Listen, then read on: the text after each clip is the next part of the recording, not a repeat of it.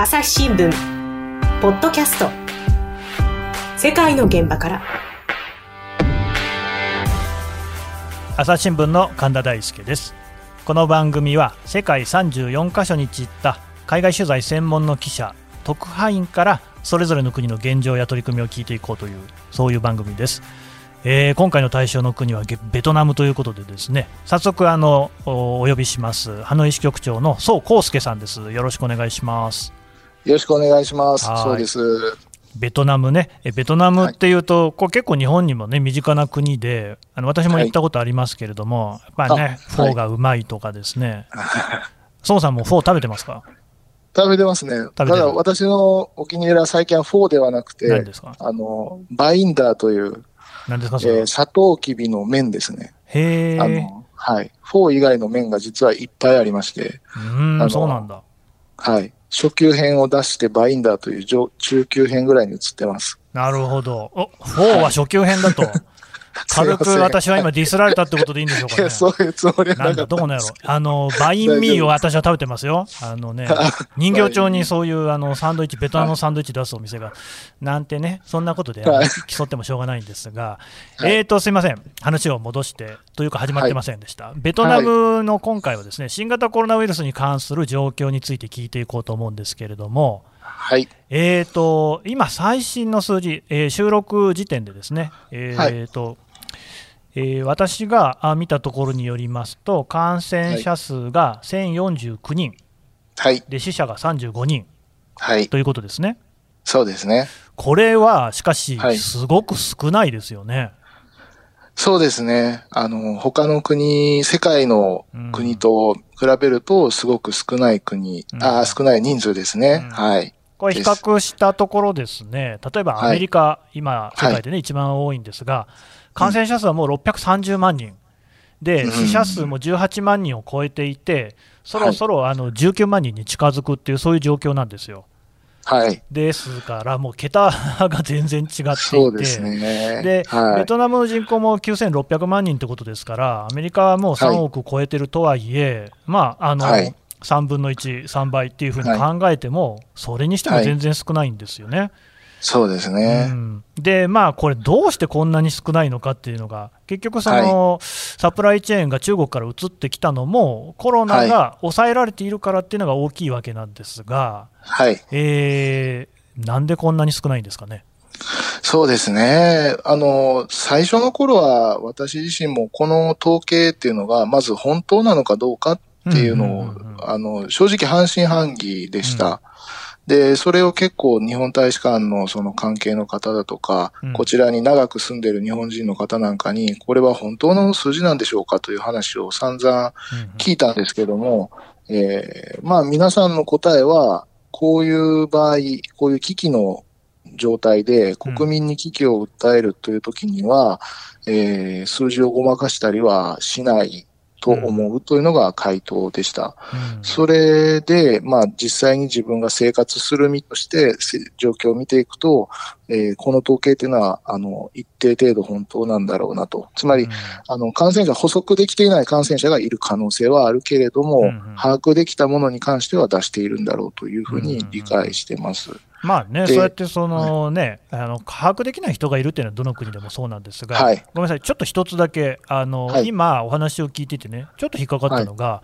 この件に関してはっていう感じのニュアンスでしたよね。逆に言うと、他の県では情報が出てこない、ごまかされているみたいなこともベトナムではあるってことですか？そうですね。あの、ごまかされているかどうかというのはちょっとなかなか言いづらい、うん、言い難いところがあるんですけども、はい。ただ、あの、日本から来た感じ、そして、まあ、報道機関で働いている感じでは、うん、あの、日本やそのアメリカほどやっぱりこう、情報がすぐに出てきたり、えー、はっきりとした情報が出てきたりっていうことが少ないっていうのが、まあ、どうしてもあるんですよね。なので、その報道なんかにしても、こう、明らかになっている部分が少ないような印象があったりするところはありますので、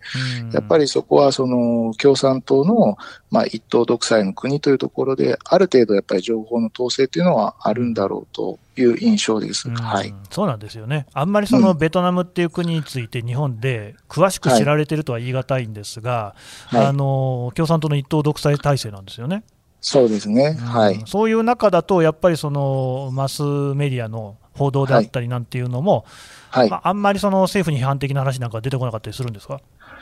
そうですね、あのセンシティブなあの話というのは、うん、なかなか出てこないという印象ですね、うん、あの新聞の一面なんかもやっぱりポジティブなニュースからこう、なんていうんですかね、こう作ってるっていうイメージがありますし、あの、もうちょっとここはどうなんだろうな、こういうところ知りたいな、反対側の意見知りたいなっていうところがまあなかったりっていうのが、こう、実際にいろいろ情報に触れてみた自分としての実感ですね。うん、はい。まあね、うん、中国なんかでもね、ネガティブなニュースをあんまり出すなっていうよね、そういう私もあったりなかったりするみたいですし、うん、あのポジティブなニュースばっかりが溢れている世界っていうのは、こう気をつけた方がいいんだろうなっていう感じがしますが、ごめんなさい、話をそらしました。はい、ただし、はい、今回、そのコロナの感染者数の少なさに関しては、のどうも事実をちゃんと言っているようだと、はい、つまり封じ込みには成功しているようだということで、はい、それはどうしてなのかそういう話でしたね。そうですね。はい。はい、で、まず最初に、あの、やったのは、中国とのその国境往来を止めるというのが早かったんですよね。あの、2月の、まあ、1日初旬には、もうほぼその中国からの入国というのをストップしている状況でして、えー、日本と比べると多分1ヶ月ぐらい早いんじゃないですかね。で、かつ、その後、欧州からの、えー、経路で感染が拡大した時にも、いち早く、もう、えー、入国を禁止すると、外国人の入国を禁止するというような状況でした。で、まあ特徴的なのは、その、その決定が例えば夜に出てですね、翌日から実施みたいな、そういうスピード感でこう、何でも決まっていくんですよね。ねだからもう本当にあの、それも夜夜中に出て、翌朝何時実施みたいな、そういう即断即決です。決まっていくという速さがあるのと、それからベトナムのもう一つの特徴は、あの、隔離ですね。厳しく、えー、感染者はもちろんなんですけども、その濃厚接触者、一時接触者と呼んでますけれども、うん、えー、それからそのまた接触者、そのまた接触者みたいな形で、だいたい2時、3時、3時接触者ぐらいまでの人たちを一時は、えー、隔離していたというのが、うん、えー、ベトナムのやり方ですね。うん、はい。え、その頃の隔離のやり方って、例えばどんな感じだったんですか？そうですね。あのー、まあ、一つには集団で隔離の場合は軍だとか大学の軍の施設、大学の寮なんかに、うん、えー、隔離する、そこに入ってもらうというパターンと、えそれからホテルですね、うん、ホテルに隔離。で、これもあの、自主隔離ではなくて、やっぱり出れないように、ホテルの人が常に監視しているような状況で隔離する。部屋から一歩も出ない。うんうん、で、自宅隔離もやっぱり、えー、家から出ないというふうにやってですね、うん、で、中にはそのマンションなんかで、えー、もうマンションの、えー、一室一部屋に住む方が、あの、コロナ感染が分かったら、もうマンションごと隔離、ね、マンションごと？マンション。はい。建物ごと出ない、はあ、そこから出てはいけないというような風になって、まあ、ご飯をこう、運ぶ手配がされたりとかいうようなことがあったり、はい。かなりこう思い切った隔離の仕方ですね。そうですね。あと、村ごと隔離というのもありましたね。村ごとはい、はあ、村ごと隔離でしたね。その村の中に感染者が出て、はい、どれぐらいの人数だか知りませんけれども、その村、あはい、そうですね、これ、6人ですね、6人の感染者が出たんですね、村から。感染者が6人出て、なんか数百人とか数千人とかいるような村を丸ごと、そうですね。隔離しちゃう、はい、そうですね。うん。なんかその辺とか、あるいはさっきの話の、意思決定の速さとかっていうのが、まあ、よしあしかなっていう感じしますね。そうですね。なんかそのやっぱりこう、ねえー、独裁的な感じのする、はい、そのね速さとかっていうのも修理に測ってないっていうことですし、はい、あるいはその周知期間を置かないっていうね、日本なんかはその緊急事態宣言出すにもものすごく時間かかりましたけれども、まあ、はい、ある種その間に我々も心の準備ができたっていうところはありました。で、隔離に関しても、そんなあの1人出たからマンション丸ごとっていうのは絶対日本ではありえないと思うんですよ。うん、そうですね、うん、そこら辺はやっぱ違いが感じられますよね。そうですね。あの、さっきのあの村の例で言うとごめんなさい。これ11人のかん村の住民が感染して、で、人口は1万人。1万人なんですね。結構大きいですね。そうですね。で、私、あの、この隔離が終わった後に村に行ったんですけども、はいはい、あの、そうするとやっぱり、最初隔離が決まった時には、村の中もちょっとこうパニック状態で食料を村の中でだから買い求める人たちがいっぱい来て、あの、それこそバインミー屋さんなんかにも行列ができたって、バイン屋さんの方がおっしゃってたんですけど、そういうその、まあかなり強い行動制限っていうのを課せるというのが、やっぱりベトナムならではかなと思いますね。はい、まあでも、だからこそ逆にそのコロナの感染を最低限のところで抑えられた。そうですね。はい。まあ、ただ見てると、その、やっぱり他の国で、えー、なかなか自主隔離しかできなくてとか、えー、明確に動かないように制限できないっていうところで、うん、えー、じわじわ感染が広がっていくっていうのを見ると、えー、まあコロナ対策に関しては、もしコロナだけを純粋に止めるというんであれば、まあ隔離をする。それもかなり厳密に隔離をするという方法しか、まあある意味ないのかなと思わざるを得ない状況だったんですよね。はい。ところで、宋さんはベトナムにおいては外国人じゃないですか。はい、でそのどうですかね、例えばこのコロナに関して言うと、中国や日本の方があの、ベトナムなんかよりはるかにコロナの感染者数は多かったですし、あるいは、まあ欧州もそうですよね。あのでそういう状況の中で、外国人に対するベトナムでの風当たりとか監視っていうのは、どんな感じだったんですか？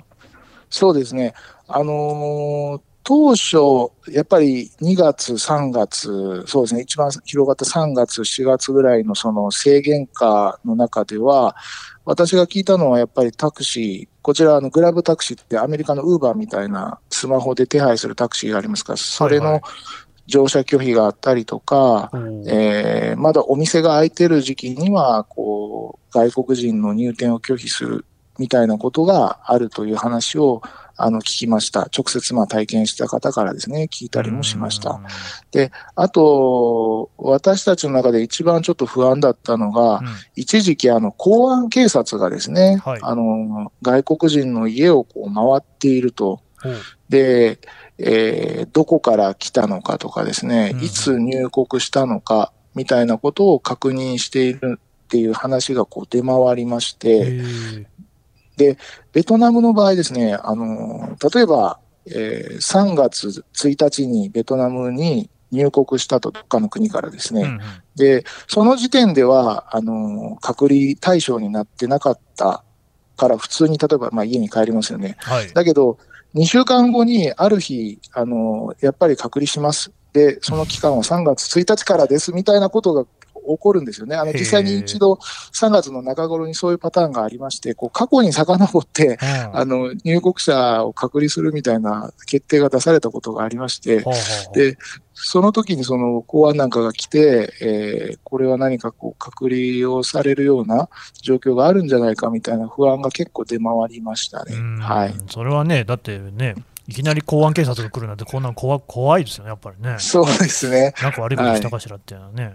はい。まあ、あの、実際は、えっ、ー、と、その、なんか国の取り決め、自治体の取り決めで、公安省のその警察というのは、えー、外国人の所在をこう、一応把握しておかないといけないというものがあるらしく、コロナに関係なくですね。うん、で、まあ、それは、とはいえ、そんなに厳しくやってなかったのを、コロナ禍になって、えー改めてこう、きちっとやるようになってたというのが実際のところらしいんですけども、うんはい。なるほど。うん。でもまあ、そういった厳しいことをですね、せ施策を取ったってこともあって、コロナははい。なかなか広がらなくって、でだからその周辺の国々なんか、あるいは欧米なんかと比べても、かなり早く人がこう街に出てきてましたよね。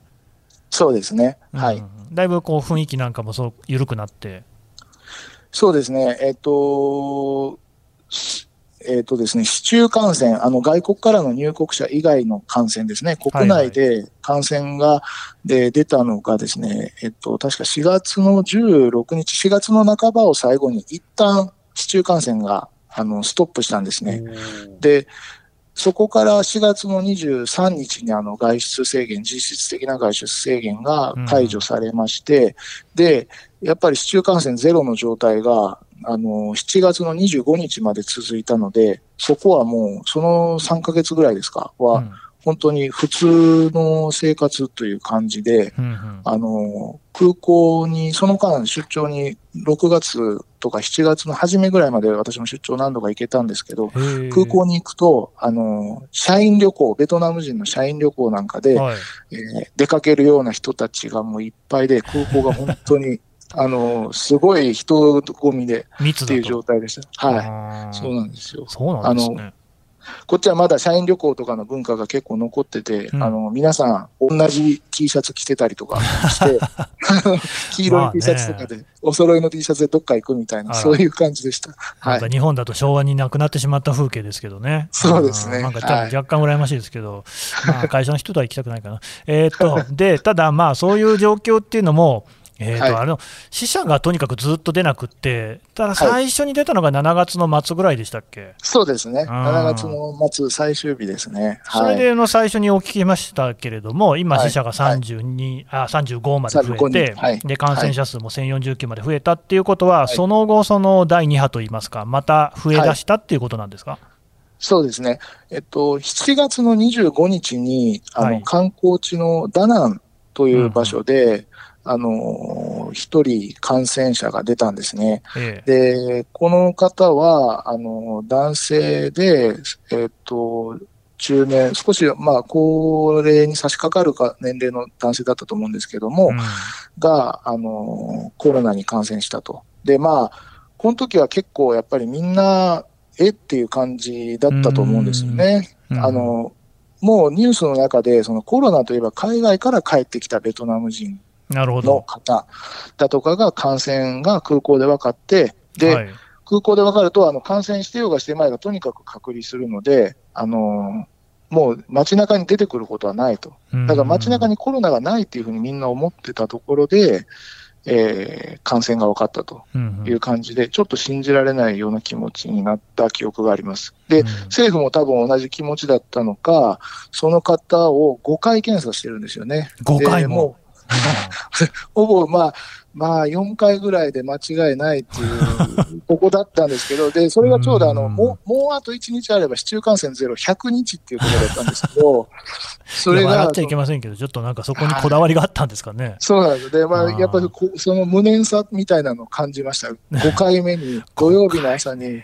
あの、5回検査して土曜日の朝にようやく発表するみたいな形になったのが、まはい。あね、PCR 検査でしてもね、偽陽性とか偽陰性とかってこともありますんで、まあはい何回もやるっていうことは、まあまあまあまあ、分からなくはないですけども、5回やりますからね。はいそうなんですよ。で、うんそこから、まあ、パタパタパタっとこう広がっていき、うんえー7月の末に亡くなられた方がお一人出て、うんうんえー死者もまあこう増えていってという形でしたね。はい。で、どうですか、その後、その市中感染がなぜ再発したかっていうのは分かってるんですか？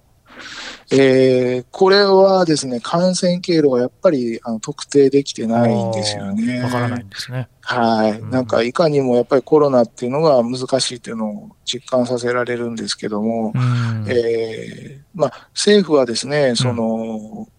不法入国で入ってきた、うんあのー中国人